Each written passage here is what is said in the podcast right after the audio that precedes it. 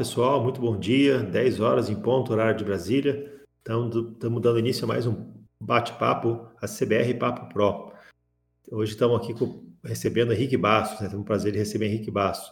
Conheci ele numa consultoria do Túlio Bittencourt, lá em Niterói, ele é residente de Niterói também.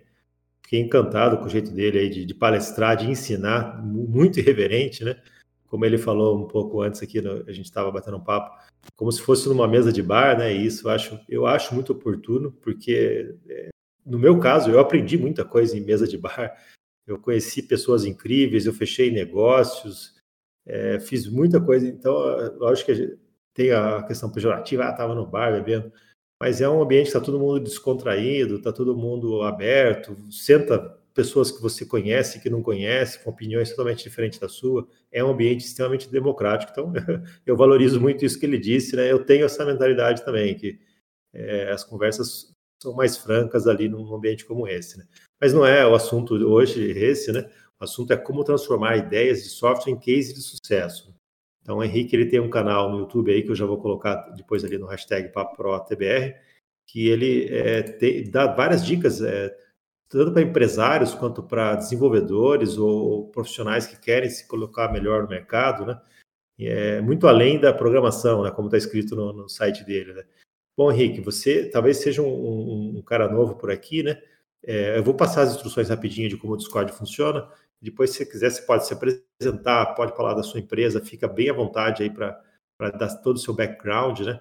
E, e, e seguir com, com, com o tema. Bom, as instruções são as seguintes. Para você fazer perguntas aqui para a gente, você pode usar o hashtag Papo Pro A C B R, que é o canal acima desse. Basta clicar nele, é o canal de texto. Você não vai ser desconectado do áudio.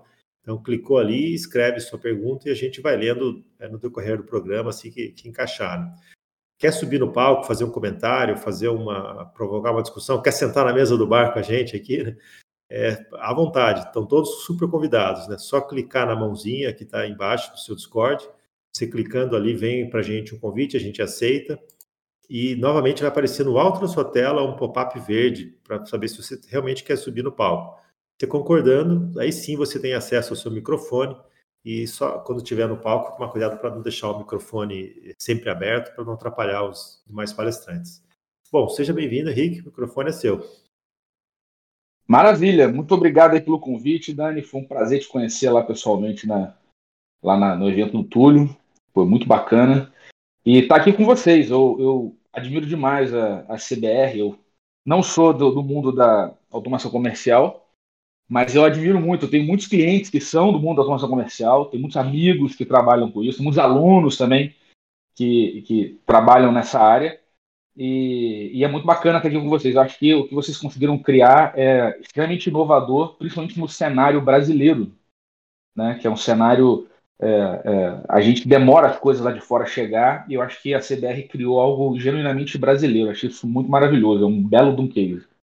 E estou aqui disponível para conversar com vocês sobre o que vocês quiserem. Tem um, o tema é, da provocação original aí que a Ju sugeriu. É, me sinto à vontade de conversar sobre qualquer coisa. Acho bacana vocês ficarem livres aí para subir aqui, para conversar, para fazer pergunta e tudo mais. O, o Daniel falou do meu canal do YouTube. Eu confesso, fazer um meia-culpa aqui, que o meu canal do YouTube não está sendo a melhor referência assim, é, de onde me encontrar. Eu, eu não sou um produtor de conteúdo, eu não... não gosto de produzir conteúdo, eu gosto de conversar. Então, acabei indo muito para o Instagram, onde as pessoas podem fazer perguntas e eu estou sempre conversando, né?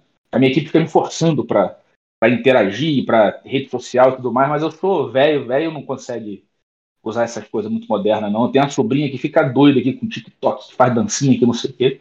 Eu brinco com ela, mas a minha pegada... Eu gosto muito de conversar, gosto muito de, de, de fazer as perguntas difíceis, né?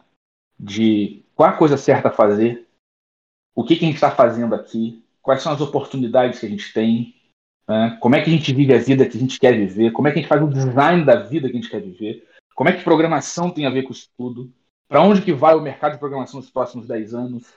Né? Então, tem, são perguntas assim, amplas, que, que é o que me provoca desde criança, né? É, foi o que me levou para a tecnologia.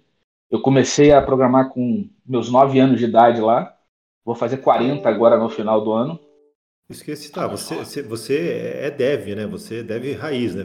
Enfrentou ali ah, funcional, é... prazo para entregar, né? Sim, sim, sim, sim. Mas, mas eu, eu não me identifico, né? Eu, é interessante, assim, que eu passei um longo, longo período da minha vida, porque eu faço muita coisa, né? Eu tenho uma personalidade muito complicada. É complicada no sentido de incomum, né? É difícil de você dizer, pô, mas o que, que, que eu faço? Né? E, e eu comecei com programação, eu trabalhei em inúmeros projetos de, de software. É, eu comecei a programar muito novo, era um menino muito introvertido, muito na minha, muito sozinho, e o computador era uma distração, era, abriu um mundo para mim, né? Então, usei muito I R T, conversar com gente, aprendi inglês por causa da internet, entrei na internet, quer dizer, eu, eu vou fazer quarenta, então foi por volta de oitenta e nove, noventa, eu sou de oitenta e um, então por volta de oitenta e nove, noventa, eu comecei a programar. E em noventa e dois, um vizinho que era ligado à faculdade, não sei o quê, tinha internet em casa. E aí, só em noventa e três eu estava com internet em casa, em noventa e cinco que a internet explodiu no Brasil. Então ali era muito aquele negócio de descobrir, se meter no, se embrenhar no mato mesmo, de descobrir o desconhecido e, e conversar com pessoas do mundo inteiro. Participava muito de B B S, a galera das antigas aí que participava de B B S. Sim, B B S. Conversei demais com um monte de gente. Eu lembro de um episódio muito engraçado. A gente vai entrar no tema, não vou devagar muito, não. Mas muito engraçado. Eu devia ter uns doze anos e o meu pai me levou. Eu sou, eu sou de Niterói e tinha uma B B S chamada Centroim B B S, no centro, que era no Rio de Janeiro. E eu participava desse B B S e eu, meu pedido de aniversário pro meu pai foi ele me levar num encontro da galera do B B S numa creperia, em Copacabana. E foi meu irmão e meu pai ficavam sentados no canto e eu de doze anos de idade conversando com os caras que descobriam que era um moleque de doze anos de idade. Então eu, eu não tinha noção disso, né? Mas vários deles eu conheço até hoje e tal. Então é, é, é um papo, é uma coisa bem curiosa, assim, né? De como é que a vida vai... Porque eu tinha doze, mas tinha uma de vinte, uma de vinte e cinco, né? Então o pessoal dez, quinze, vinte anos mais velho que eu. Eu fico imaginando seu pai e seu irmão escutando os papos sem entender nada. Fala, é, não, e, e conversas aleatórias, assim, conversas aleatórias. É, alguns sobre programação, outros... Aí, tinha vários, vários tópicos, né, de interesse. Eu sempre, então, isso sempre foi uma característica muito minha, assim. Eu, eu gosto de tudo. Eu tenho curiosidade, da, curiosidade de criança, assim, de estar aí fazendo besteira. E, e aí, quando eu entrei no mercado de, de tecnologia, que, é, foi um processo muito, assim, de... Porra, esse negócio de programação estava crescendo... E eu falei, pô, isso pode ser minha chance de sair das minhas circunstâncias, né? Então, eu queria... Sempre tive uma ética de trabalho muito exigente, assim, de trabalho duro, não sei o quê, de porra, tem que trabalhar pra caralho, tem que entregar, não tem essa do projeto, não dá, não dá pra fazer. Então, o herói, né? Que sempre morre no final do filme. É, não sei se vocês, programadores aí, têm essa, essa vibe. Eu tive muito isso, até que, logo no início da minha carreira, com vinte, com dezenove anos, eu participei de um projeto é, que a gente acabou atrasando e, e a gente virou oito dias no carnaval na empresa para poder dar um jeito no projeto e lançar o projeto. E aí no oitavo dia, de madrugada, quatro horas da manhã, eu fui para casa, botei um terno, tomei um banho, botei um terno, voltei para apresentar o projeto na reunião de oito horas da manhã. Dormi no volante, dei perda total em três carros na ponte de Rio-Niterói. E tava lá no vão central chorando, graças a Deus ninguém se machucou, mas deu um monte de merda, fui processado, teve prejuízo financeiro, que dinheiro que eu não tinha, foi uma zona.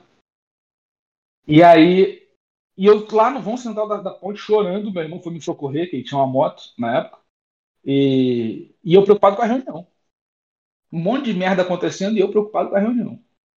Aí eu não consegui chegar para a reunião, e, e, e depois que a reunião não aconteceu, foi para quarta-feira. Aí... Foi para quarta-feira a reunião, porque o chefe ficou o carnaval, e aí chegamos na quarta-feira, o cara teve um monte de ideia no carnaval, mudou o projeto todo e tudo que a gente fez foi jogado fora. E aí eu entrei numa crise existencial profunda, porque eu podia ter morrido para fazer lixo que ninguém nunca usou. E para mim, aquilo, é, não entregar aquele projeto era inadmissível. Né? Era como se fosse um fracasso pessoal profundo. Né? Aquele orgulho aí, próprio, né? É, é, é tudo misturado, né? É, orgulho próprio, imaturidade, é, falta de, de entendimento de como a vida funciona. É, foi, foi complicado, eu tive uma depressão grande nesse processo, foi uma zona. E, e ressurgi disso com muita ajuda de, de amigos, de família e tal. E tomei uma decisão. Minha decisão foi que se foda todo mundo. Eu não faço isso desse jeito de novo. E aí eu entrei numa briga contra o mercado de tecnologia. Né? E, e, e era realmente bizarro, porque eu falei, pô, o que eu vou fazer? Porque eu olhava para todas as empresas e achava tudo uma grande merda. Todas as empresas, é uma merda para se trabalhar. Hora extra, aí faz a porra, mexe num troço, quebra outro. Aí uns prazos malucos, aí cliente reclamando pra caralho, aí o suporte não consegue conversar com não sei o que, aí o cara do requisito manda porra de... Puta, uma zona. Eu falei, não faço não. Mas eu também só sei programar, não sei fazer outra coisa, o que eu vou fazer? Aí eu comecei uma longa jornada lá em dois mil bolinha, dois mil e um, dois mil e dois. Uma longa jornada, tive contato com a galera do desenvolvimento ágil, que estava começando lá naquela época. Né? E aí fui buscar quem é que também acha o mercado de tecnologia uma grande bosta.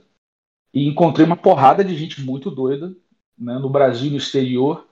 E, e, e nesse processo eu acabei adotando, né? Eu, eu comecei a programar Python em, em noventa e nove. E em dois mil e seis eu tinha um projeto em Java que eu falei, quer saber? É, não vai dar para entregar. Era seis meses de projeto, tinha passado três meses, não tinha, não, não dava fluindo, a equipe não conseguia fazer. Aí um camarada meu que trabalhava comigo, que é um amigo meu de infância, que eu sempre trabalhei, sempre onde eu ia eu levava ele.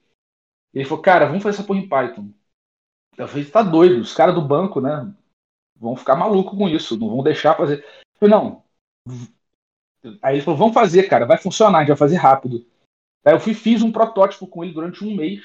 Esse protótipo era o projeto todo resolvido. Aí eu falei, ah, meu jovem, vamos pra frente, vamos aí. Liguei pro cliente, que é o banco. Liguei pro banco, fui pra São Paulo, fiz reunião. Falei, ó, quer saber? Vocês eram trinta pessoas, né, de departamento de banco de dados, tudo infraestrutura do banco. Eu falei, ó, me dá uma máquina separada, segregada da rede, no, na, no, no sistema processual que vocês querem, e o resto tudo é culpa minha, vocês não tem custo de nada. Manutenção é minha, monitoramento é meu, se der problema eu mando alguém aqui para dar suporte, é tudo culpa minha.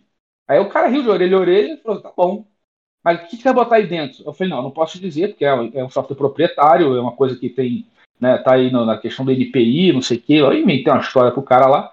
E até hoje tem Python rodando no banco. Desde dois mil e seis. Então, é... Alô, Henrique? Eu tô aqui. Alô, Henrique? Ficamos sem seu áudio. Eu tô aqui, você me ouvindo? Alô, alô? Eu tô te ouvindo. Alô, alô? Oi, oi, eu tô te ouvindo também. Agora eu não sei se o Daniel tá falando, que o do Daniel tá, tá mudo. O resto do pessoal, se puder comentar ali no chat, vocês estão nos ouvindo? Eu estou ouvindo vocês. É, desculpa, pessoal. Foi, foi problema aqui, meu. Um fonezinho. Não, tudo, tudo bem. Não tem problema nenhum, não. Mas aí, só para encerrar a história, a gente ia cair nessa questão, né? De o que que é, acho que é a base da conversa, como transformar a sua ideia de software em sucesso, é discutir o que cacete é sucesso, né? Se não definir o que é sucesso, eu acho que nada funciona. E para mim, eu tive várias revisões pessoais do que é sucesso. E aí comecei é, a empreender e, e me meter em um monte de confusão. Então eu uso, então eu estava provocando, né? Eu não me defino como um programador, mas eu sou uma pessoa com diversas habilidades e uma delas é programar. Eu programo muito, há muito tempo. É, adoro programação, né? Curto demais. Mas atuo em diversas áreas. E, e já tem tempo que eu não desenvolvo software para terceiros.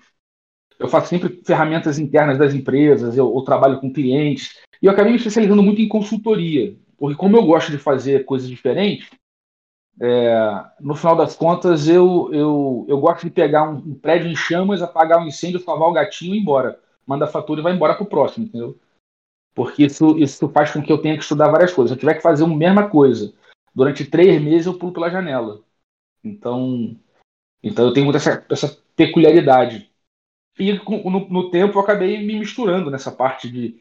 Acabei desenvolvendo o que eu chamo de filosofia da autonomia, né? E é para responder essa pergunta. As perguntas é, que importam, né? Você tem aí a, a, as suas habilidades, a sua vida, mas o que, que na tua vida não tá bom? Né? E como é que você relaciona sucesso com isso? E como é que o software pode te ajudar a modelar a vida que você quer viver? E, e ter a sua instância do que é sucesso. Então é, eu venho... Sucesso para uns pode ser dinheiro, para outros pode ser fama, né? É, é. Em, em open source tem muito isso, eu acredito. O, o cara, às vezes, ele, ele quer ser reconhecido. Ele quer ver o nome dele nos fontes. É, é, E ele pois faz é. um trabalho enorme para ter o só... orgulho de, de ter isso. Então, só que aí, aí para mim vem essa questão. Se o cara faz isso é, porque ele tem uma ideia para botar para fora, legal. Se ele faz isso, ele tá... e eu vejo, eu tenho muitos amigos da comunidade de Python, que eu acabei me envolvendo no mundo inteiro com Python, né? Então, é, eu tenho amigos lá de fora que, sim, tem crise de ansiedade porque eles não estão dando conta de, no tempo livre, manu- da manutenção nos, nos, nos, nas bibliotecas que todo mundo usa, que dá fama pro cara, né? E o cara não é pago para isso. Então, é, a relação que ele tem, na verdade, é o que a gente chama de reversão sujeito-objeto. No início, ele criou a coisa. No final, o que ele criou domina o criador. E ele vira um rolo compressor na vida do cara. E o cara entra em depressão porque não dá conta, se acha menos e tudo mais, porque no final das contas ele tem uma carência de reconhecimento, um afeto familiar, alguma coisa assim, que faz com que se ele, ele acha que se ele não conseguir ser reconhecido pelo aquilo que ele está fazendo, que ele não vale porra nenhuma. Isso não é um problema psicológico. Isso não é, isso não é um entendimento do T I definido como sucesso. Entendeu? Para mim o sucesso seria, o cara teve uma ideia, emburacou, fez. A realização do que ele fez é, é, deixa ele feliz com aquilo próprio. E o resultado que vem depois disso é uma consequência, vai iniciar uma outra jornada, uma outra aventura em relação a essas questões, né? Então é muito... Eu, eu não sei se com você ocorre isso, mas é, é muito difícil de uma, uma ideia original você acabar executando ela mesmo. No meu caso aqui, Sim. às vezes eu, eu tenho uma ideia, pô, vou fazer, eu começo a fazer isso, não, mas... dá para fazer isso aqui também, ou, ou dá para mudar para isso. Ou às vezes o próprio mercado muda, né? Você tem que adaptar, adaptar a sua ideia, né? Então, a, a primeira... A, eu entendo o que você está falando. E aí eu trabalho de duas, dois eixos, né, diferentes, né? É, tem o porquê, tem o para quê e tem o para quem, né? Então, se, por exemplo, eu tenho, né, tenho vários colegas seus lá que, eu, que são meus clientes, né? E eu faço muita... Como eu, eu tenho uma história... né, longa em consultoria, e fui estudar finanças, fui estudar... Enfim, a parte de empreendedorismo me, me, me deu um conhecimento holístico muito grande, desde entendimento de pessoas até software de baixo nível. Então, muitos dos meus clientes são empresários que têm um problema. A equipe não produz. Então, o pessoal faz hora extra, atrasa, a porra quebra, o cliente está insatisfeito. Então, eu resolvo esse problema com esses clientes. E, e, e, e quando a gente vai fazer... né, como é que a gente... Quando eu tenho um problema com um cliente... O meu para quem é muito importante. Certo? Assim, pô, é para uma outra pessoa. Não estou fazendo algo que eu quero para mim. Não é uma obra de arte, é um trabalho, é um serviço que eu estou prestando. Né? O porquê eu estou prestando? Pô, estou prestando o serviço porque eu tenho uma experiência e, um, e habilidades que vão ajudar aquela pessoa a ter um, subir uns degraus na sua própria vida, né? Melhorar o ambiente, impactar as famílias que estão envolvidas e tudo mais. Né? E, e, e aí, então, isso é muito relevante para você, porque se você faz um troço para você, mas fica de olho no mercado, você não realiza a tua visão original. E tem coisas que realmente você só vai saber, é experimentação científica, sacou? São hipóteses. Você não, você não, ninguém sabia que precisava de um iPhone até ter um iPhone. O Steve Jobs cagou pro mercado. Sim. Ele é ignorou solenemente o mercado. E, e a Apple continua fazendo isso até hoje, né? Ela sempre tira um hardware, tira uma porta e, isso, então, e assim, o pessoal segue, né? Então eu acho que é muito mais, é, é uma dança, né? Entre o que você nota, as necessidades que você observa e as oportunidades que você observa e aquilo que, você, e aquilo que te importa, né? Que, que, que a gente tem o, o termo na, na neurociência saliência, né? Aquilo que sobressai. Né, aquilo que lhe é saliente. Porque o que eu vejo muito com meus alunos de programação, principalmente de molecada mais nova, os caras estão naquela vibe, não, não, tem que ser full stack. Por quê? Não, porque o mercado não sei... Tá, mas pra quê? Não, porque tem que usar o, o React, tem que pôr a web... Por quê? Eu tenho clientes meus que vão assim, não, eu tenho o Delphi, mas eu tenho que ir pra web... Pra quê? Aí eu começo a fazer conta e mostro pro cara que, na verdade, se ele for pra web... Ele vai, vai ter todo um outro universo de competidores e vai perder mercado. E ele fala, pô, mas o que, que eu faço então? Vou ficar com esse Delphi? Não. Bota uma cara mais bonita do Delphi. Vamos organizar, né? Tem uma solução que eu, que eu dei que eu gostei muito, que é, pô, vamos organizar, de, em vez do banco rodar na máquina do cara, bota, esse, bota o banco para a nuvem. Ou pelo menos uma replicação do banco na nuvem. E aí o cara consegue vender todo um outro uma outra gama de serviços de analytics, de análise de dados, de data science, de predições, né, de vai ajudar o cara a melhor, otimizar o estoque. E a aplicação dele é normal. Sabe? Então, assim, é, é, existe uma... Quando você se identifica com a ferramenta e, e, e, a fer... e você deixa a ferramenta te definir, você é, perde a capacidade de pensar fora da caixa. Entendeu? Então, às vezes, você vê, tem um mercado vasto aí do que você trabalha, né, de automação comercial, e, porra, todo mundo usa isso, tem um monte de concorrência, tem um monte de coisa. É, e às vezes, a, a cereja do bolo, aquilo que te destaca, não é a tecnologia diferente, mas é uma forma diferente de você se relacionar com o seu cliente, ou uma solução diferente que você, né, um processo que você economiza do cliente e aquilo dá um puta diferencial. Então as coisas são um pouco mais sutis. E, e o que eu mais vejo na internet hoje é sistemas usando React, JavaScript, essas porra aí, completamente disfuncionais e poderia ter sido feito com H T M L de mil novecentos e noventa e seis. Entendeu? O cara podia fazer H T M L puro, sem nada. E o sistema ia ser muito melhor, muito mais prazeroso, aquela porrada de coisa pipocando na tela e spinner rodando. E a briga que eu tenho com, a, com, com meus alunos é isso. Cara, pra quê? Qual o valor que você está entregando? E escolha tecnológica não vende, né, para o cliente final, né? Falar, olha, eu fiz o sistema todo aqui em Java e React, não sei o quê. O cliente não vai se importar com isso, né? Não tá nem aí para isso, né? É, você tem que entender quem é o seu cliente no final das contas. Aí o cara fala assim, não, não, mas o meu negócio é fazer front-end. Beleza, então mete bronca, estuda aí e tal. Agora tem o H T M L X. Porra, que é gênio, é brilhante aquela visão do cara. Faz um troço muito mais simples, muito mais leve, muito mais tradicional e te dá as firulas que o pessoal gosta, que quer, para não recarregar a página, para não sei o que, por aí vai. Então, é, tudo isso falando, porque a definição de sucesso é muito importante, onde você quer chegar. Né? A, a energia, as escolhas, que às vezes tem escolhas incompatíveis, né? Vou te dar um exemplo. Porra, eu tenho uns amigos que o drive deles é... Eles trabalham, tem uma empresa grande, porra, o cara fatura porra, oito dígitos, um negócio absurdo, dinheiro pra caceta, que rola gente pra caralho na empresa e tal, não sei o quê. E o cara tá dentro do negócio, irmão. É a vida do cara, é aquilo ali. Quais são as escolhas incompatíveis? Pô, ele não faz a agenda dele, ele tem, sabe, tem um monte de outras coisas acontecendo. Né? É, então é... é se ele sai é, do negócio, ele pode fazer muita falta no negócio nesse cenário. Aí. É, aí depende da maturidade do negócio, né? Mas acontece, o problema nem é o negócio precisar, o problema é como o cara se identifica, entendeu? Aí o cara pisca o olho, filho que nasceu ontem tá com dezoito anos. É, isso, então, é, isso, é, isso é triste. E acontece isso muito. acontece, isso acontece. Então, que que é, quais são as escolhas, né? As minhas escolhas são sempre para ter o máximo de, máximo de ócio na minha vida, o máximo de tempo livre, máximo, máximo, máximo possível. Tá? Então, qual é o preço para isso? Pô, dificilmente eu vou ter uma empresa que fatura oito dígitos. Entendeu? E, e dificilmente eu vou ter uma empresa que eu vou vender para alguém. Sacou? Mas não é esse o meu drive, não é esse o meu propósito, não é isso que eu estou buscando. Tá? Então, pô, é, é, eu tenho uma filha de três anos.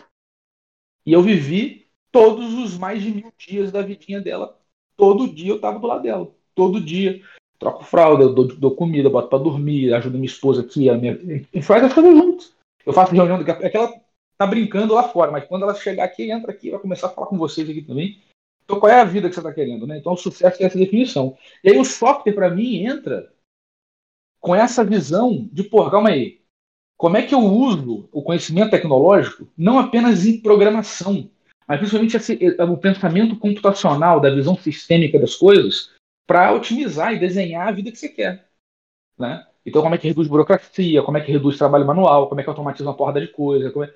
que aí já entra mais na vibe de vocês. Mas eu estava ontem conversando com um cliente, que os caras têm um projeto lá, que é... é...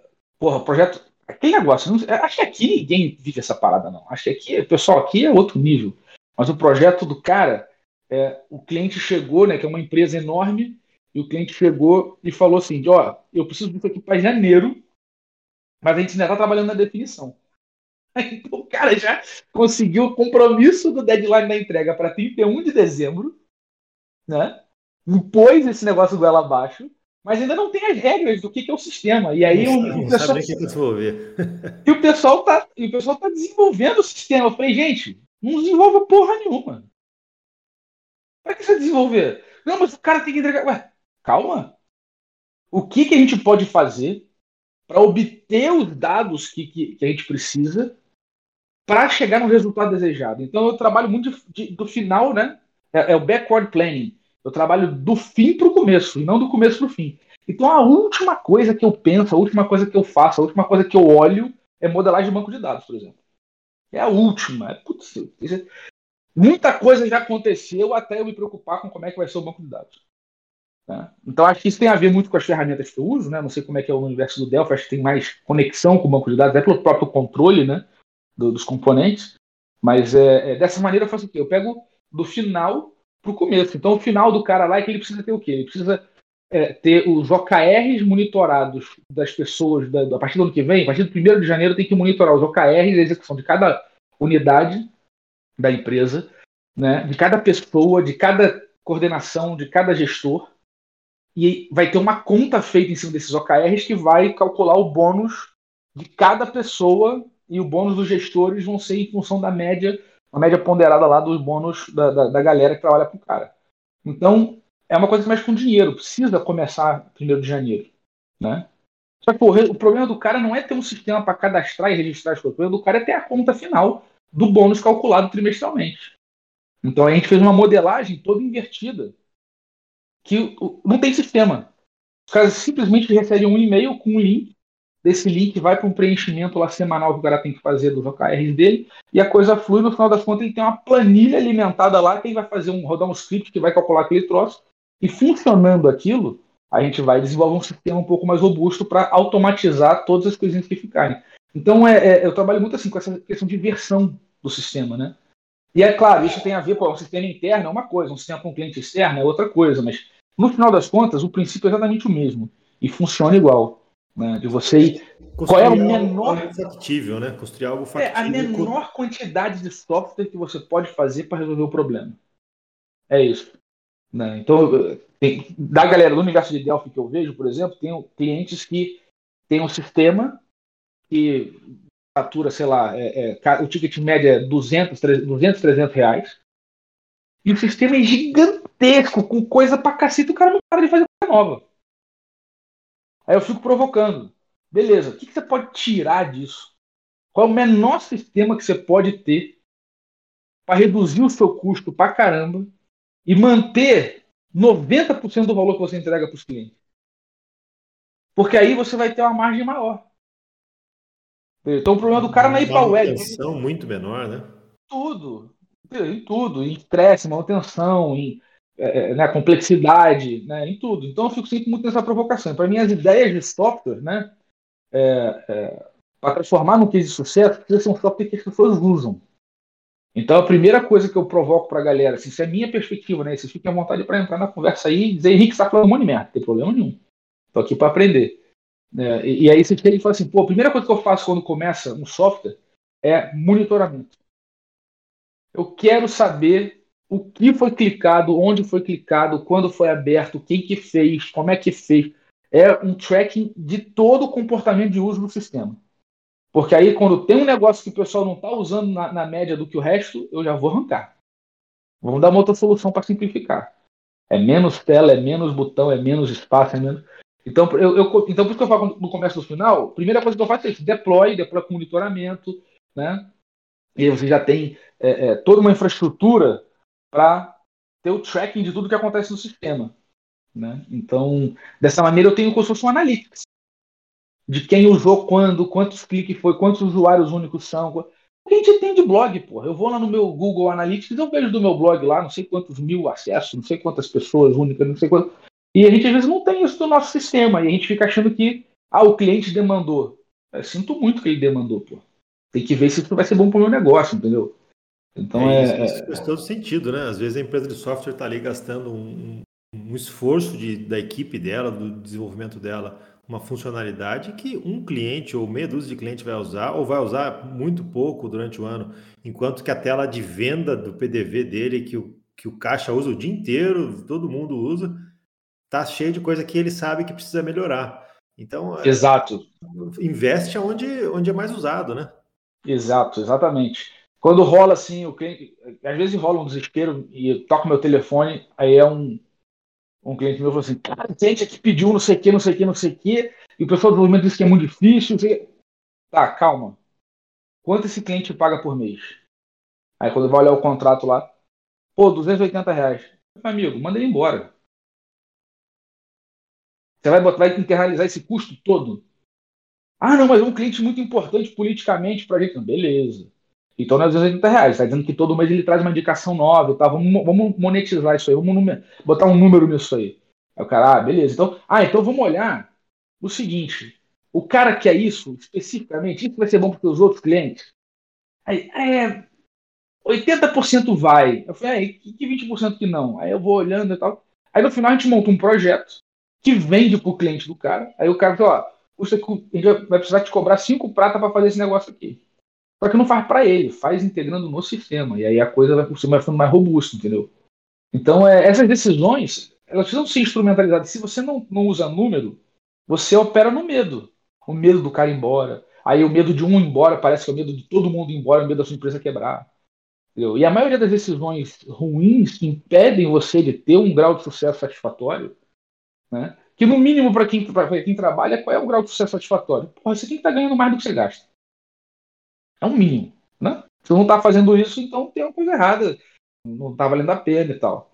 Né? E, e não sei se você concorda, mas invariavelmente, quando a gente toma uma decisão com medo ou sob pressão, não vai ser uma boa decisão, né? A gente está acuado, né? Igual o bicho acuado num canto ali, né? Então a sua decisão vai ser mais no sentido de sobrevivência, né? E não estratégica. E, né? E você acha que está fazendo a coisa assim, dando a solução mais inteligente. Porque a gente, a gente que é de programação pensa, acha muito que assim, ah, tem um sentimento, né? Não, eu tenho aqui a minha, meu raciocínio é muito bom, então eu tenho a minha cabeça, e minha cabeça controla o meu corpo. E, cara, a neurociência já destruiu a gente, e já está provado que, na verdade, não é assim, né? Na verdade, é, o corpo gera, percebe estímulos, esses estímulos são traduzidos em emoções, essas emoções, elas são, né, transformadas em sentimento, e do sentimento você racionaliza o que está acontecendo e, e, e cria em tempo real uma história que justifique o que está acontecendo para você dar uma resposta rápida. Entendeu? Mas quando você está no medo, você nem racionaliza, você ainda toma uma, uma decisão antes. E pode ver, eu tenho um, um amigo que, que foi meu sócio, que ele tem um namoro de não sei quanto tempo. E aí, eu gostava muito da menina, não sei o que, babá, e aí terminou o namoro. Deu uma merda lá, e terminaram. O cara ficou tão abalado que na mesma semana ele comprou um apartamento num lugar que ele nem queria. Se meteu na... Sabe assim, impulso? Porque é, é um processo de compensação inconsciente. Então, é, é, isso é uma coisa meio, meio bizarra da gente toma decisões que a gente não percebe é, o que está pilotando essas decisões. Então, por isso eu gosto assim, eu não acho que a vida se reduz a números, mas os números ajudam a gente a, a, a ter um, um, um painel do avião mais rico para a gente tentar cercar os auto-enganos que a gente comete. Né? Então, eu acho que na, em termos de tanto gestão do trabalho, quanto gestão de projeto, quanto gestão de negócio, isso é muito útil. E mesmo quem só programa, né? E assim, não, mas, pô, a gente está falando um monte de coisa aí, mas pô, meu trabalho é sentar o rabo lá e executar as demandas e programar. Pois é, mas se você começar a contabilizar a demanda que você executa, se aquilo é um retrabalho de alguma outra coisa, se você começar a qualificar isso e quantificar isso, você pode estabelecer uma relação com quanto você ganha de salário, ou quanto a empresa custa, ou quanto você custa para a empresa em termos de, né, é, é, é, impostos e F T X, etc, etcétera. E você vai ver, né, como aquela energia financeira que é dedicada a você está sendo despendida para permitir que você continue recebendo seu salário futuro, né? Porque sem ninguém, você nunca, o chefe nunca paga o teu salário. Você trabalha, né? O dono da empresa ele corre um risco, ele corre um risco para fazer a máquina girar. Depois que a máquina está girando, né? É o nosso trabalho que vai gerar o resultado futuro que vai permitir que a gente continue trabalhando, né? O que acontece é que a gente é, se conecta a um sistema É, de risco que, foi, que já foi simplificado pra gente. Então eu tô olhando ali o mês a mês, enquanto o cara lá tá olhando, porra, se tem vazamento na pia, se tem café, se tem luz, se vai pagar a luz, se vai pagar, entendeu? Tá olhando a coisa política, e aí isso é mais arriscado, né? Então é, é, mas se você tem um domínio disso, você consegue mensurar, pô, será que eu tô ganhando pouco pro valor que eu gero? Em vez de você pedir aumento porque você precisa, você pede o aumento porque, cara, olha só, tô te mostrando aqui os números, ó. Pô, eu, eu, o, que eu, o que eu tô fazendo aqui gera muito mais valor do que o que você me paga. É uma conversa muito mais madura, muito mais fácil de você, de você conseguir o que você quer. E no final não tem jeito. A gente está sempre vendendo. Mesmo que eu estou dentro da empresa, que eu tenho C L T, trinta anos, você está vendendo. Se você não está vendendo, tem alguém comprando seu tempo barato. Então, acho que isso, isso mexe muito, né, com, essa, com essa visão, né, de como é que o software ajuda a gente. E software é uma coisa mágica, né, bicho? Nunca na história da humanidade a gente, com o computador e a internet, faz um troço que dá dinheiro. Eu estou muito acompanhando uma galera que chama-se é, uma cultura de microaquisições. Então, eu vejo o cara fazer uma empresa milionária, com não sei quantas pessoas, não sei o que, não. É um caboclo no computador, tem uma ideia, modela um negócio, começa a operar, começa a vender. Aí ele começa a faturar um pouquinho, sei lá, quinze mil por mês, dez mil por mês, uma coisa assim. E aí ele entra num processo de... prepara a empresa para vender. E aí o cara trabalha, sei lá, seis meses, um ano, fazendo um negócio que está dando é, dez mil, quinze mil por mês e vende por trezentos mil. Manja, olha o raciocínio do cara. Um ano, ele conseguiu pagar as contas dele, fazer o negócio crescer e ter um sisteminha. É menos arriscado comprarem o dele do que fazer do zero. Porque do dele ele já está num ponto, já tem carteira de cliente, já, tem, já, já está validado no mercado, mesmo que pequeno. Então agora tem uma cultura. Mas aí ele precisa ter, ele precisa ter uma, uma, uma carteirinha, uma carteira boa, né? Para conseguir ser Ué, comprado. Com né? dez mil por mês? Ou ele é. tem dez clientes que pagam mil cada um, ou ele tem cem clientes que pagam cem cada um. Porra, é pequeno de qualquer jeito. Não, eu eu tenho visto muito isso no, no, no mundo da informática, né? Cara que cria empresa com cara de empresa para vender. É, algumas que a gente se relaciona, a gente já percebe isso. Um, esses caras aqui estão querendo escalar, crescer muito rápido, provavelmente eles estão querendo ser comprados, né? Então, mas, mas tem dois tipos de jogo. Tem o jogo do cara escalar para ser comprado por um fundo, e tem o jogo do cara não escalar. Ele simplesmente ele monta um sistema, ele faz um inception de um negócio e vende isso para alguém que tem grana para gastar. Porque hoje está o mercado com muita liquidez. Tem muita gente com dinheiro sem saber o que fazer com dinheiro. Isso é muito doido. Porque quando a gente olha, porra, o Brasil, problema de grana, porra, problema de fome, problema, tem um monte de merda acontecendo na, na economia real. Na economia digital, está com excesso de dinheiro. Por isso que está todo mundo querendo fazer transição de carreira e vir para a área de programação.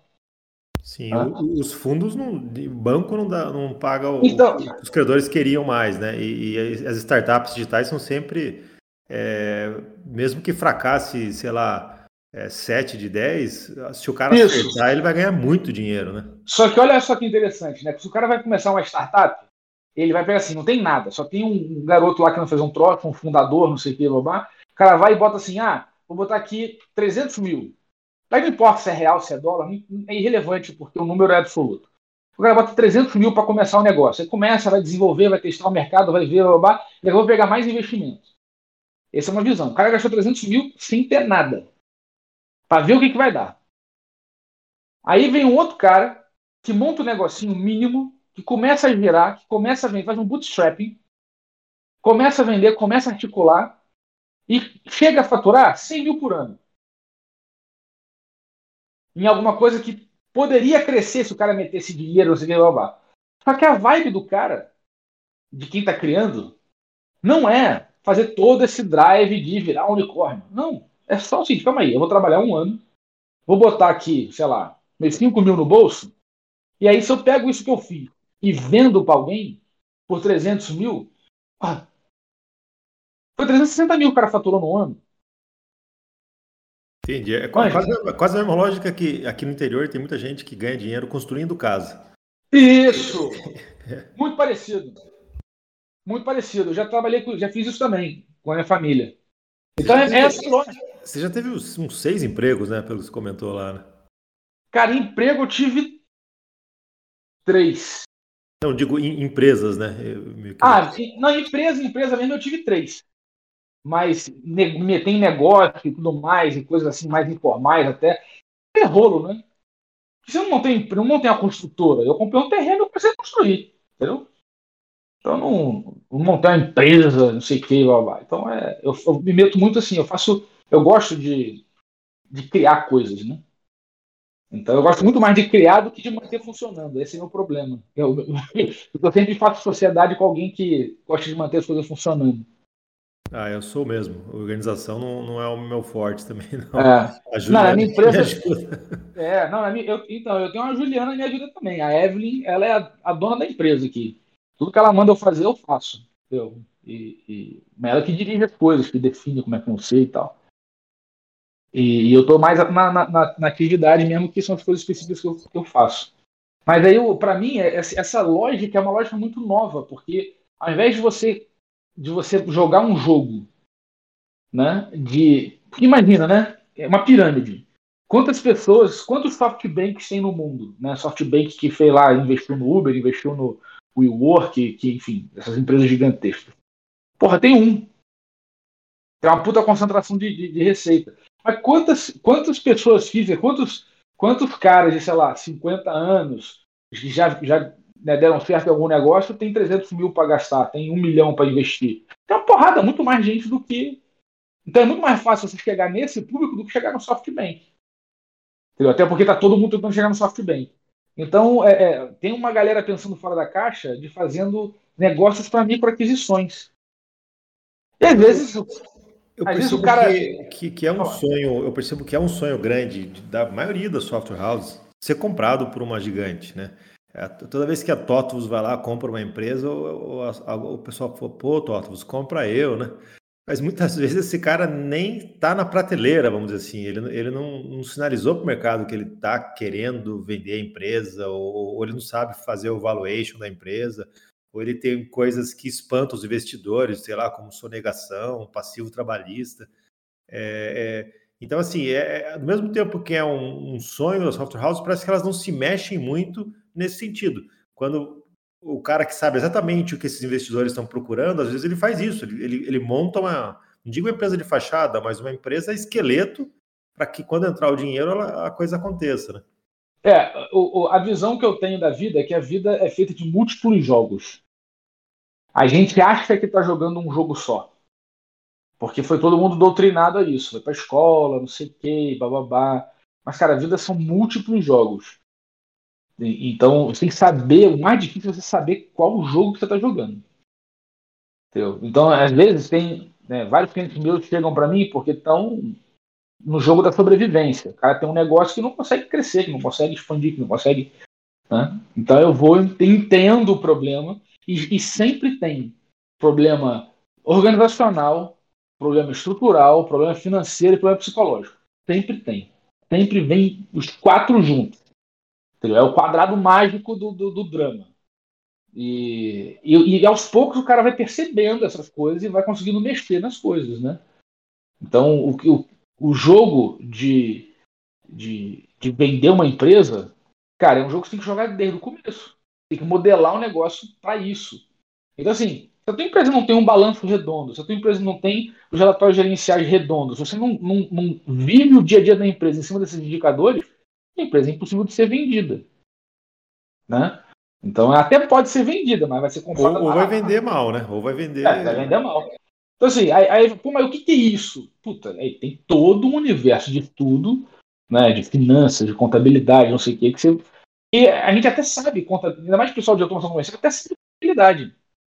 Mas não sabe a, a manha da contabilidade, como é que olha isso em termos de business, entendeu? De, então, é, esse é um salto difícil de dar. E, e, e, porque, na real, tem uma ruptura profunda, né? e, e, e você pode ver isso ao teu redor, que é, existe a crença, a crença enganosa, de que o melhor produto prevalece.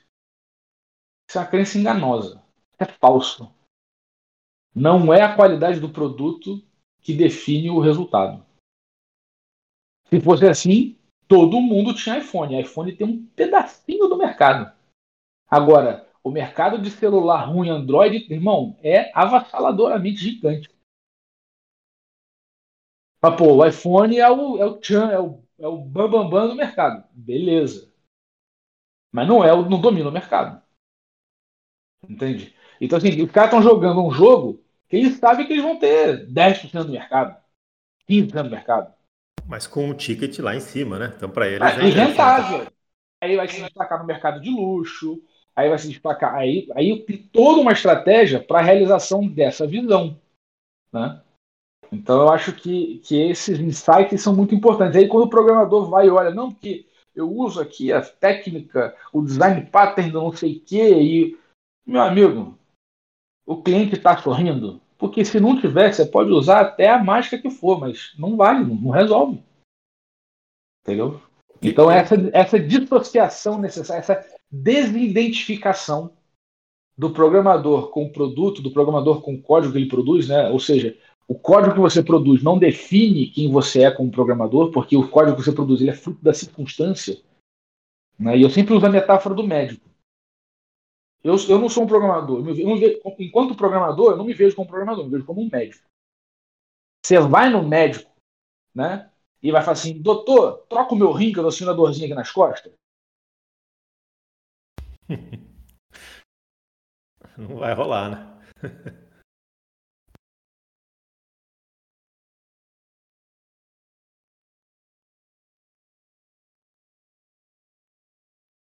Alô, Henrique? Agora, agora acho que ficou mudo, mas alguém tá, não está escutando? É, acho que, acho que o Henrique caiu. Júlio Maia, está escutando ou tá, ficou mudo para você também?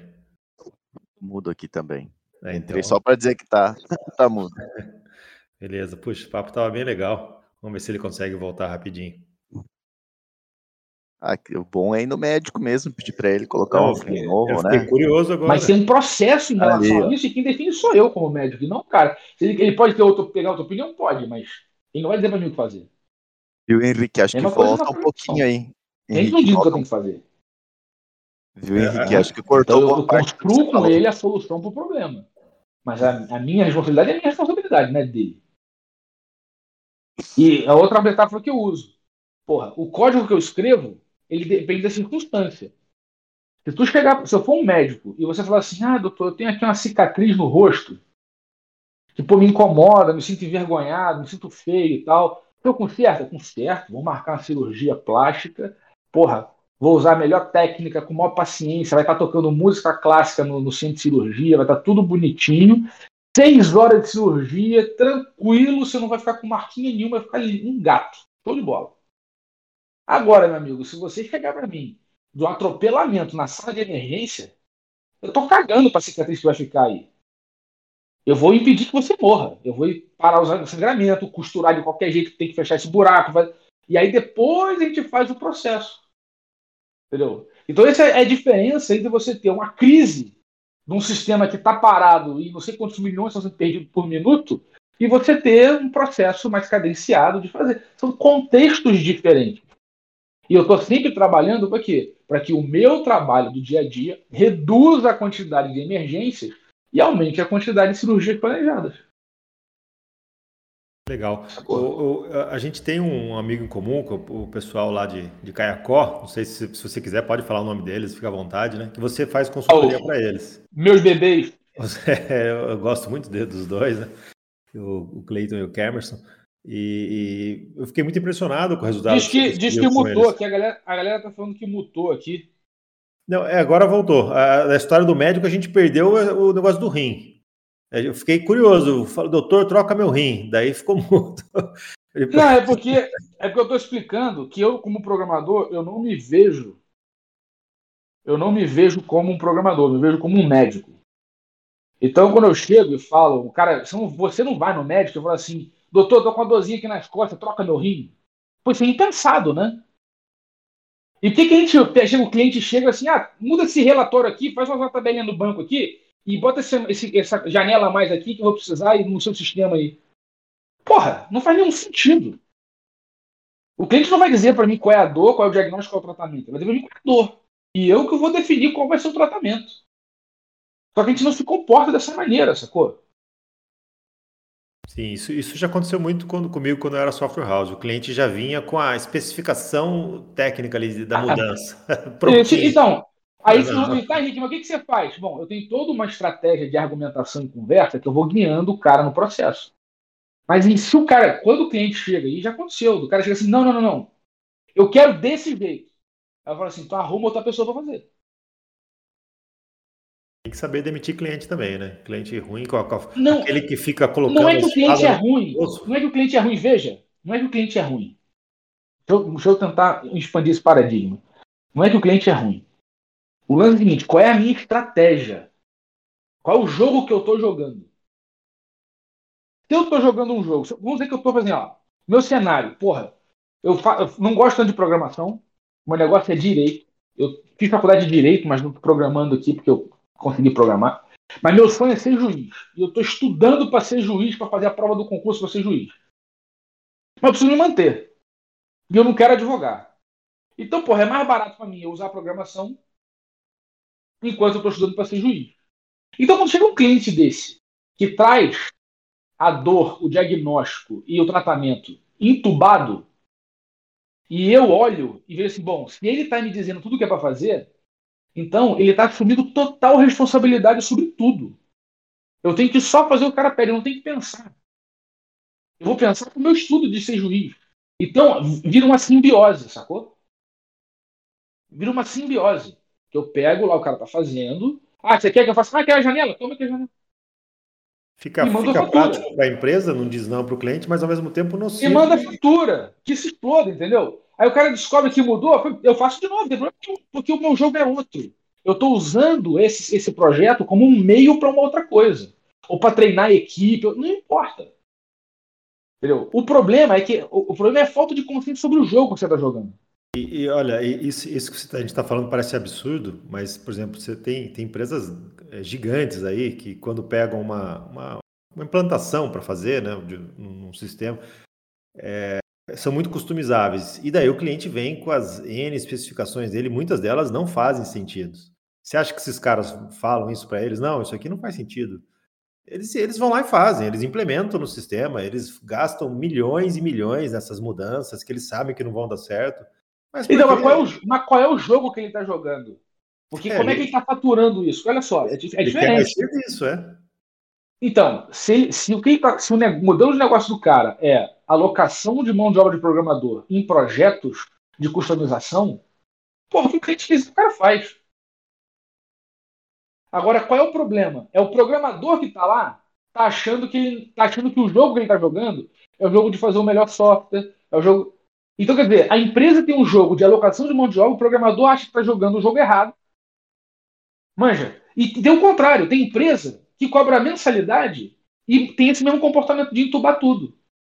E aí ela vê que cada coisa que ela não diz não, o sistema dela está inflando e o custo futuro de manutenção e gestão do projeto está aumentando exponencialmente, porque essa é, essa é a natureza do software.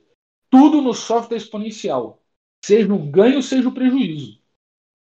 Mas qual é o problema do exponencial? É que, porra, se você olha uma semana, ah, não vê diferença. Mas em seis meses, fudeu. Entendeu? É, é juros compostos. Ah, não, vou pagar aqui o mínimo do cartão de crédito. Beleza. Mas quita no mês que vem. Você faz isso por seis meses, acabou, fica impagável. Sacou?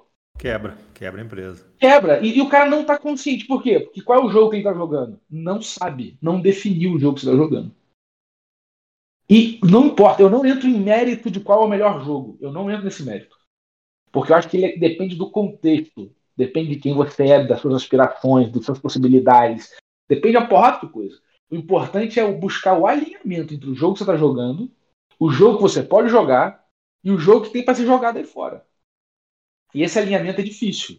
É isso que exige autoconhecimento, exige, os números ajudam, né, gestão, processo de desenvolvimento, quali, tudo, tudo isso existe para buscar esse alinhamento.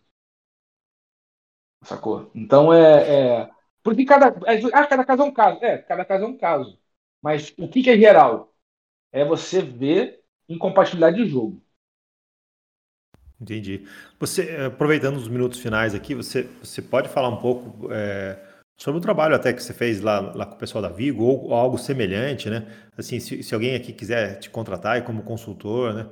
É, eu, porque eu fiquei realmente muito impressionado com, com, com a mudança que você fez lá com, com o pessoal, né? E, e deu para ver o orgulho deles, como a empresa evoluiu, como eles estão com uma cultura bacana, né? Como que você, qual a dinâmica de trabalho que você tem com eles ali? É, como que diz que nas reuniões até chora todo mundo. Os caras são chorão mesmo lá, né? O Cleiton e o Cameron são todos chorões, né? Aqui são tudo manteiga derretida. Mas então, é... ó, é, essa, essa foi uma... Isso foi uma... A gente se conheceu num evento do Túlio lá, há uns dois anos. Eles estavam muito com a corda no pescoço, né? E, e aí tinha um problema muito grande de gestão de equipe e tudo mais. E o Cleiton, que é um cara muito expansivo, né? Ele, maravilhoso, mas ele, ele tem uma personalidade muito forte. E ele jurava de pé junto que o problema era a equipe. E aí eu comecei a provocar ele, né? Ah, é? Porque nunca é a equipe. Entendeu? Sempre é. Assim, o navio afunda é sempre por culpa do capitão. Sempre. Entendeu? A, a guerra é perdida sempre por culpa do general. Não importa se esteja cagado embaixo. É um problema sistêmico que você é responsável. E aí, o processo, o trabalho que eu faço com eles, eu tenho uma metodologia que eu, eu vou cercando exatamente esse processo de definir qual é o jogo, de dar clareza para qual é o jogo que está sendo jogado. Porque no dia a dia a gente começa a tomar decisão emocional e, e começa a ter coisas que a gente não consegue olhar. Então eu tenho uma... Ao mesmo tempo que eu tenho, porra, estudei finanças na Harvard Business School, né, programação desde moleque, eu sou psicanálise há dezesseis anos. Então eu entendo tanto tecnologia quanto de negócio quanto de gente. Eu junto isso tudo numa metodologia que eu criei, né, é, para ajudar as pessoas a entenderem melhor a sua realidade, né, os riscos, oportunidades, e a modelar o jogo que querem jogar. Então, o processo deles lá, eles tinham... É, é, um, eles são pessoas incríveis que tiraram um negócio do zero, um negócio muito bacana. Eu não posso entrar em grandes detalhes, mas eu posso falar de coisas assim, marcantes, né? Que pô, são dois irmãos que se amam profundamente, né? E que eles tinham uma indefinição de responsabilidades por conta de um não querer atropelar o outro. Então, todas as decisões eram conjuntas. Só que isso fazia com que misturava a relação de trabalho com a relação familiar. Né? Isso é uma coisa muito natural. E, por muito tempo, isso foi a grande força deles. Só que eles já estão em outro estágio, e agora eles têm que fazer uma coisa diferente. E aí o Cleiton, que tem a personalidade muito forte, se metia muito nas coisas da empresa, mas o Cameron, que tem um, é muito mais tranquilo, é muito mais analítico, é, ficava... Né, fazendo as outras coisas, ajudando o Cleiton. A gente reorganizou tanto o processo deles e começou a mexer na empresa toda. Então a gente começou a estabelecer processos de desenvolvimento, a resolver é, contradições, porque as pessoas reagem aos medos que elas têm. Então, se no desenvolvimento o cara está tomando porrada, a gente tem que aliviar isso aí e sistemicamente, né, para que a produção aconteça. Então, é, uma coisa que eu lembro que foi muito engraçada é que em três meses ele jurava que era problema de desenvolvimento. Em três vezes a gente resolveu o desenvolvimento, não atrasava mais nada, nada mais tinha problema, tudo funcionando. Na verdade, o backlog estava se esgotando e chegar ao ponto do desenvolvedor não ter mais nada para fazer em termos de suporte. E o que eles queriam na empresa não acontecia. Aí eu falei, beleza, agora vocês acreditam que o problema não é o desenvolvimento? A gente já resolveu esse problema. E a gente continuou com os mesmos, as mesmas dores, que a gente, os mesmos sintomas que a gente tinha anteriormente. Agora vamos ter que mexer um pouco mais fundo. Vamos mexer na... na realidade, na estrutura do negócio, no plano estratégico com os clientes. Vamos olhar os números, vamos dar visibilidade, preciso, vamos navegar com, com a realidade que nos cerca. E para isso tem que tra- fazer todo um trabalho de levantamento de números, né, de, de estratégia, de teste com clientes, para poder organizar e fazer, beleza, para onde vocês querem ir? Eles tinham essa noia, né, de vou para a web, vou para a web. Cara, você não precisa ir para a web. Não precisa ir para a web. Né? Olha o que vocês têm aqui, olha o faturamento. Quando eu comecei a dar visibilidade, foi porque tem essa cultura, né, do legado. Cara, não existe só ter legado. Existe só ter que dar dinheiro. Sim. Como é que você vai chamar de legado o seu produto de não sei quantos anos que está dando uma puta de uma grana? Não é legado. Pô, mas como é que você cria um novo relação, uma nova relação com esse trabalho, uma nova relação com essa visão? Né? Como é que você atua nessas questões? E aí, no processo, você ir trabalhando de forma holística. As pessoas, os processos, né, e, e, e, e a parte da psicológica também. Então, pessoa, processo, isso vai dar visibilidade toda estratégica, a gente começa a levantar número e a gente vai usando isso para ir mexendo. Um, qual, é o, qual é o gargalo da vez? E aí é um processo de desobstrução de fluxo de valor. Né? A gente vai fazendo, né, é, sistematicamente. E tem sido um trabalho muito bacana, muito rico, assim, de... de, de... O resultado, né, da empresa é bacana em si, eu, eu admiro muito, né? Eu não digo que o resultado, o resultado não é meu, eu estou ajudando eles a criarem um resultado. O resultado é deles. Então, a coragem de enfrentar o que tem que enfrentar, a coragem de ouvir, porque vocês estão me ouvindo aqui, eu, eu tenho uma pegada de mandar a real, né? Então, é com muito afeto, com muita amizade, e a gente ficou grandes amigos no processo, né?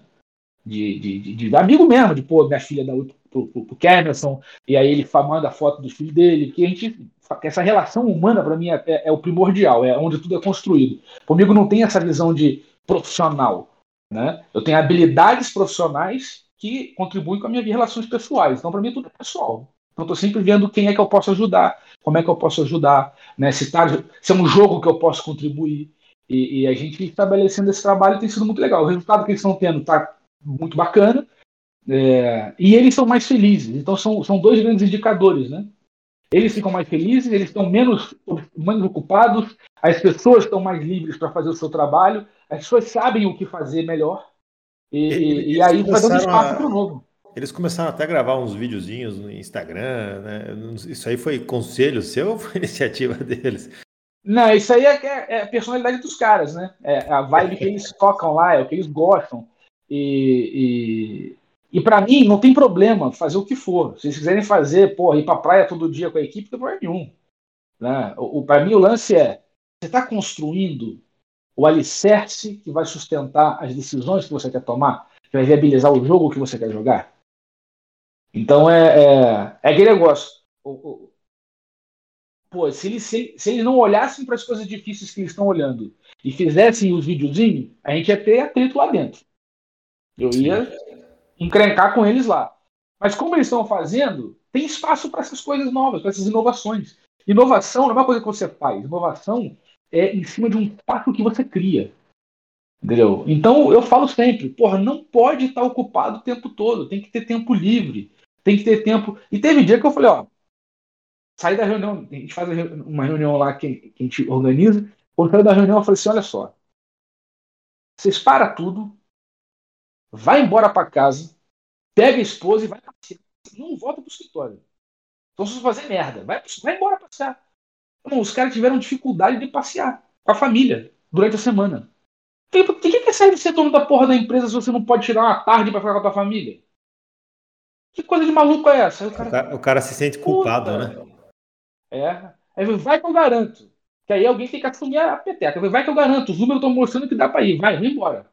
O cara foi, mano, eu chorou pra cacete. Tem essas coisas, né? Então, pra mim, é tudo muito holístico, né? Então, o, o, a, a gente vive numa cultura muito racionalista, que acha que é tudo uma questão de fazer conta, de encontrar a equação certa. Só que são tantas variáveis que os sistemas de equação são incomputáveis. Entendeu? Então, é, é mais fácil a gente usar uh, os recursos internos que a gente já tem, que são, né, as sensações, as emoções, as visões psicológicas, né, o, o, a observação da realidade como ela se apresenta, vendo os números, vendo o suporte, vendo, né, gente, e isso tudo vai instrumentalizando o processo de tomada de decisão para que você tenha a sensação, né, de fluxo. E, porra, o dia está leve, as coisas estão leves, as coisas estão acontecendo, as coisas estão progredindo. Então essa é, essa é a grande... É, foi o que eu consegui construir para mim, na minha vida, né? É, com os meus negócios, e é isso que eu, que eu faço, tanto para os meus alunos, então, é isso que é muito legal, assim, eu, eu, não, eu não faço coisas diferentes, eu faço a mesma coisa, em cenários diferentes. Então, quando o pessoal está prog- focado em programação, eu tenho meus treinamentos que ensino o cara a ter essa relação com o trabalho de programação, relação de fluxo, relação que você está fazendo uma coisa valiosa, uma coisa que é, você está construindo cada dia da sua vida, está te ajudando a construir um case de sucesso novo, né? A contribuir para uma narrativa que você tem orgulho de ter vivido. Né? E aí tem técnicas para isso. Então eu ensino técnicas de programação, ensino... Só que tudo isso puxado pelo que eu chamo que vai muito além da programação, né? Que é essa questão de, do, da sensibilidade da tomada de decisão, da estratégia, de entender o que você está fazendo, de você ter uma visão não apenas de executor de demanda, mas de solucionador de problemas, né? e, e também então faço isso com o programador, faço isso com meus alunos que são mais seniors, né? Então tem lá o, o Passaporte Dev Senior, que é um programa que a galera está querendo escalar, o cara já programa, mas quer subir na carreira. Então lá a gente tem toda uma dinâmica que a gente vai acompanhando a evolução da vida das pessoas através da programação. e com, com, com o pessoal da Vigo tem sido isso no, no aspecto empresarial, de negócio, de business e tudo mais, mas que mexe com tecnologia também, porque essa é a grande alavanca que a gente tem disponível, né? Então, é, é, tem sido uma experiência muito rica, assim, eu tenho aprendido muito com eles o tempo todo. Bacana, é, realmente foi um case bem interessante, eles puseram os resultados deles lá na, na, na, na reunião do Túlio, né? E eu fiquei muito impressionado, né? E, dá, inegavelmente, parte do, seu, do sucesso está atrelado aí à sua, à sua consultoria, né? Eles escutarem escutando você, né? É bem, bem bacana mesmo, parabéns. Requer, requer uma baita coragem deles, né? De, de descer do pedestal e, e, e aceitar que, pô, a gente é tudo um bando de fudido na vida mesmo, tentando ver o que tem que fazer, tentando desenrolar. E, e acho que essa coragem dele está sendo, tá sendo premiada, né? Um trabalho diligente, um trabalho... E o Túlio também é um cara que vale mencionar, né? O Túlio é um cara, assim, é, fora do normal, é um cara que eu admiro pra caramba, é um amigo querido que a vida me deu. E, e, e ele, eu, eu acho o trabalho que ele faz de... De, mais estratégico, né? Esse trabalho, eu trabalho mais no lado humano, né? E, e, e operacional, e tático, essa parte mais de, do dia a dia, de fazer a coisa funcionar. E ele tem essa, essa coisa de abrir a cabeça da galera para uma visão estratégica que permite os caras entenderem o que eu estou falando, né? Então, acho que esse, essa, essa parceria que a gente vem fazendo ao longo do tempo, esse Túlio me ligava assim, cara, são onze e seis da manhã de uma quinta-feira, eu preciso falar com tudo que você vem aqui em Cabo Frio, eu moro em Teresópolis, eu pego o carro e vou agora. Porque é, é, é um cara assim que, que eu respeito e admiro profundamente. Eu acho que o trabalho que ele faz é muito valioso, né? e, e ajuda muito. Eu vejo na prática como ajuda muita gente. Então acho que é muito legal a gente ter esse ecossistema, né? Com pessoas bacanas que que estão olhando a vida de uma forma mais holística. E o Dani estava comentando aqui que chega um ponto que a gente não aguenta mais, né? E, e ciclo vicioso do não aguentar mais, isso é, é, isso é muito perigoso mesmo. É muito, muito perigoso. O Dani é um outro amigo querido aí de muito tempo, né, Dani? Que a gente se conhece aí e, e é muito bacana a gente se esbarrar nessa, nesse papo. E ele já conhece essa pegada da autonomia, né, que eu falo, né? Porque é, é, sempre a vida é toda estruturada e a gente é conduzido na vida pela nossa formação, pela nossa educação, pela nossa cultura, é conduzido para... É, é, para se adequar a alguma coisa, né? Então, qual é a forma? Então, é tirar nota boa, é arrumar um bom emprego, é, é, é sempre quantitativo, né? A gente não tem a coisa qualitativa que você não consegue botar número, quer se sentir bem, quer, né, é, é, é, tá feliz, ou, ou sentir responsável, ou sentir alegre por contribuir. A gente, isso, isso acaba sendo uma coisa que no dia a dia se perde um pouco.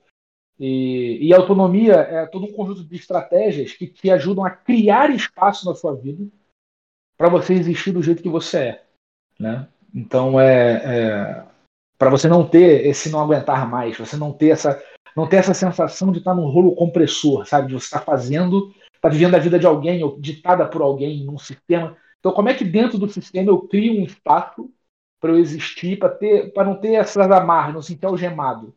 Então é isso que, que a autonomia ensina, e aí quanto mais você pratica, maior o espaço que você consegue criar, ao ponto de você permitir que outras pessoas entrem nesse espaço, né? Então, eu, eu, como é que eu vejo isso de forma concreta na minha vida? Pô, as empresas que eu participo, né, os meus negócios, cara, eu, meu negócio é, trabalha remoto desde dois mil e oito, trabalha sempre remoto. Então, assim, eu não sei onde as pessoas estão, não tem cobrança de horário, e as coisas simplesmente funcionam. Por quê? Porque é o foco no desenho do sistema, para que as pessoas tenham autonomia, para que as pessoas possam, tenham espaço, inclusive, para errar, né? E aí isso, isso é sustentável, isso funciona, porque quando as pessoas se apropriam e elas se sentem parte daquilo, elas começam a assumir mais responsabilidades, e isso vai gerando... Então é, é, é um processo é, puxado pela necessidade, ao invés de empurrado pela vontade. Né, empurrado por uma decisão puramente matemática ou calculada. É, é a diferença entre você estudar o que você quer, aquilo que você sente falta, ou você estudar o que alguém definiu, e é assim que a gente está hoje aqui em dois mil e vinte e um. Todo mundo sabe o que é a mitocôndria, mas ninguém nunca mexeu nessa porra, entendeu? Então, para que você gastou aquele tempo todo com esse troço? Bastava dizer que existe um troço na célula aí que a gente vai para a respiração. Pronto, não precisava de mais nada, sacou? Então, é, é, é, esta, é esta, esse resgate que, que a autonomia busca fazer na vida da galera e tem, Estou desde dois mil e dez nessa caminhada aí, bastante confiante que esse é o futuro.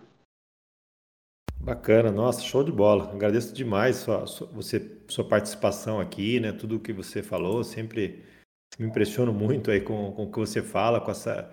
Faz a gente refletir muito, né? A questão de, de, de viver mais leve, né? De, de não se cobrar tanto, de não... de definir sucesso. O que, que é sucesso para você? É dinheiro, é status, é fama, é reconhecimento, né? A gente tem que se perguntar isso mesmo, né? Para ser feliz, né? Porque senão chega uma hora a coisa quebra, né? Chega uma hora você é, entra em crise, né? É, tem um burnout, algo assim, né? Então, realmente é, é muito bacana essa, essa, sua, essa sua pegada. Eu coloquei ali no hashtag Papo Pro C B R o, o Linktree do Henrique Bastos, tem vários entrando nesse link, tem os principais links deles ali, é, para quem quiser conhecer aí o Clube de Programadores em Python, né? Para quem é, quiser participar aí dessa formação em soft skills, né? É, fica, fica, tem todos os links ali. Você quer sugerir mais algum link, Henrique? Quer sugerir alguma coisa? Vamos para o encerramento. Não, legal. É, eu, eu, bom, tem os meus contatos, eu já botei ali na mensagem anterior. E, e fica à vontade para entrar em contato no WhatsApp, para entrar em contato com o Instagram. Eu estou sempre interagindo com a galera. Eu estou sempre nessa busca de construir a maior rede de pessoas com autonomia que a gente consegue, porque isso gera muitas oportunidades bacanas para as próximas pessoas que vão se aproximar. Então a minha pegada é sempre essa, de construção de comunidade. Foi assim que eu construí a minha vida. É isso que eu acredito. E, e eu estou sempre à disposição. Eu, eu falo muito, né? E eu vi aí que tem uma galera aqui ouvindo e... e E talvez a gente possa marcar uma próxima para ouvir mais vocês, para vocês bombardearem de perguntas, que eu estou sempre é, estou sempre querendo conversar. É, né? Muito mais importante para mim ouvir a, o que, que a galera entendeu, o que, que a galera discordou, e, e é assim que eu renovo o meu pensamento. Então estou sempre às ordens aí, quem quiser entrar em contato, vai ser um grande prazer trocar ideia. Bacana. E logo você vai ter que aprender Delphi, porque a galera, a maioria aqui do C B R... é delfeiro, né? Quando você vê, você já vai estar dando pitaco em Delphi também.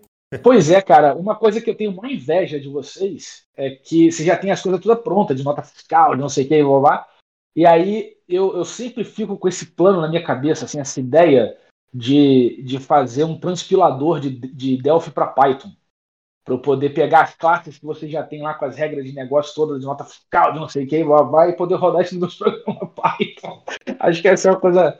um projeto interessante de fazer. Olha, a gente tem uma a C B R Lib, o momento jabá, né? A gente tem a C B R Lib e tem, tem um pessoal de Python que está usando ela. É, é, aí eu já não sei bem os detalhes, parece que tem que... Como ela é uma D L L, né? É, compilado ah, legal! Mim, então... Eu já ia oferecer serviço para ele aí, ó, D L L, cara, usa D L L, a gente já tem pronta. Se o Daniel não falasse, eu estava entrando aqui exatamente para falar isso. Usa D L L e seja feliz. Ah, é, maneiro. O Rafael Teno, ele que tem mais detalhes, acho que até fez um, ele construiu um dockerzinho, alguma coisa assim, com, com tudo já montado ali com a D L L, com as dependências dela, né? Mas eu não estou muito a par ainda do, de como está sendo feito. A gente está também criando bastante coisa a respeito disso, criando cursos, criando exemplos, né? Então logo a gente deve ter bem mais material sobre essa C B R Lib. Mas já, já é um, um caminho, ou seja, hoje... Já, já daria para usar. É, sendo D L L já fica bem fácil mesmo, pô, bem interessante isso, hein? Tá, Gostei gente... demais, eu vou, depois me manda os detalhes para eu dar uma olhada, que pode ser um caminho bem mais fácil do que eu estava pensando. Legal, eu te mando os links depois. Ó, o, o Daniel Gonçalves comentou aqui que ele usa o ACBrMonitor, que é um outro produto nosso também, em Python, né? O ACBrMonitor, ele fica ali no Systray, no reloginho do Windows, e daí você pode abrir um socket com ele e ter um protocolo... rudimentar que ele usa ali para envio de mensagens e respostas, né? É... Show de bola, Dani. Quero que você me mostre aí depois, hein?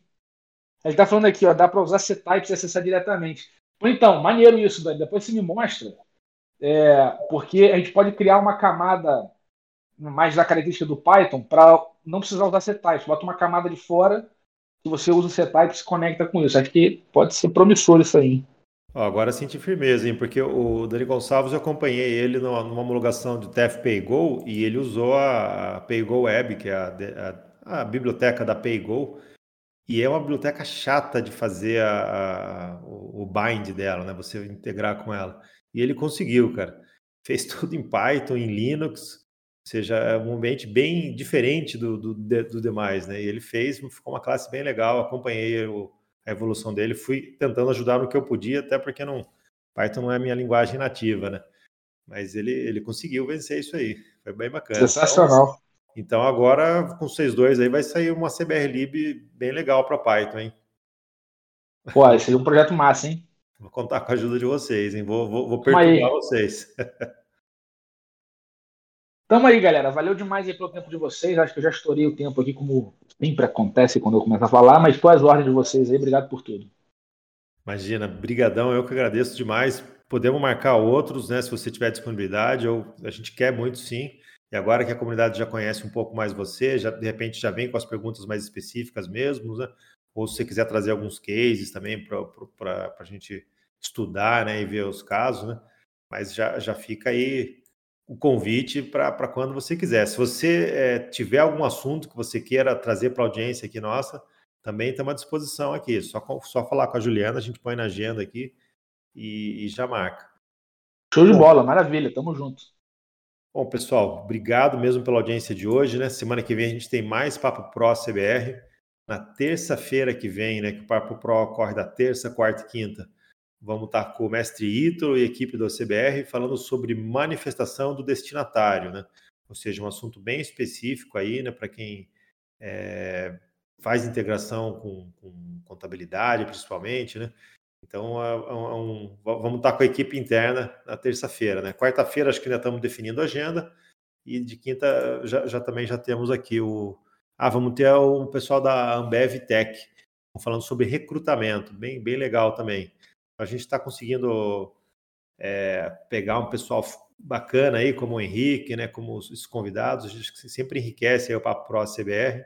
Está ficando aí realmente um programa bem legal. A Juliana quer falar alguma coisa, Ju? Vai lá. Oi, não, é a quarta a gente já tem também. É, não sei se não apareceu aí para você, mas a gente vai estar com o Edson Miranda. Ah, ele vai legal. Falar com a gente do poder da gestão estratégica no negócio. Show de bola. O Edson também foi um dos que eu conheci lá na, nessa consultoria do Túlio, né? Também fiquei apaixonado por ele, né? Muito bacana o Edson. O Henrique também conhece, conheceu, acho que acredito que conheceu ele lá, né? E vai ser muito legal receber ele aqui na quarta. Bom, é isso aí, pessoal. Muito obrigado pela audiência. Uma ótima semana para todos vocês, né? Vamos trabalhar que tem mais um pouquinho de, de dia aí para a gente trabalhar. Até mais, pessoal. Tchau. Falou, abraço.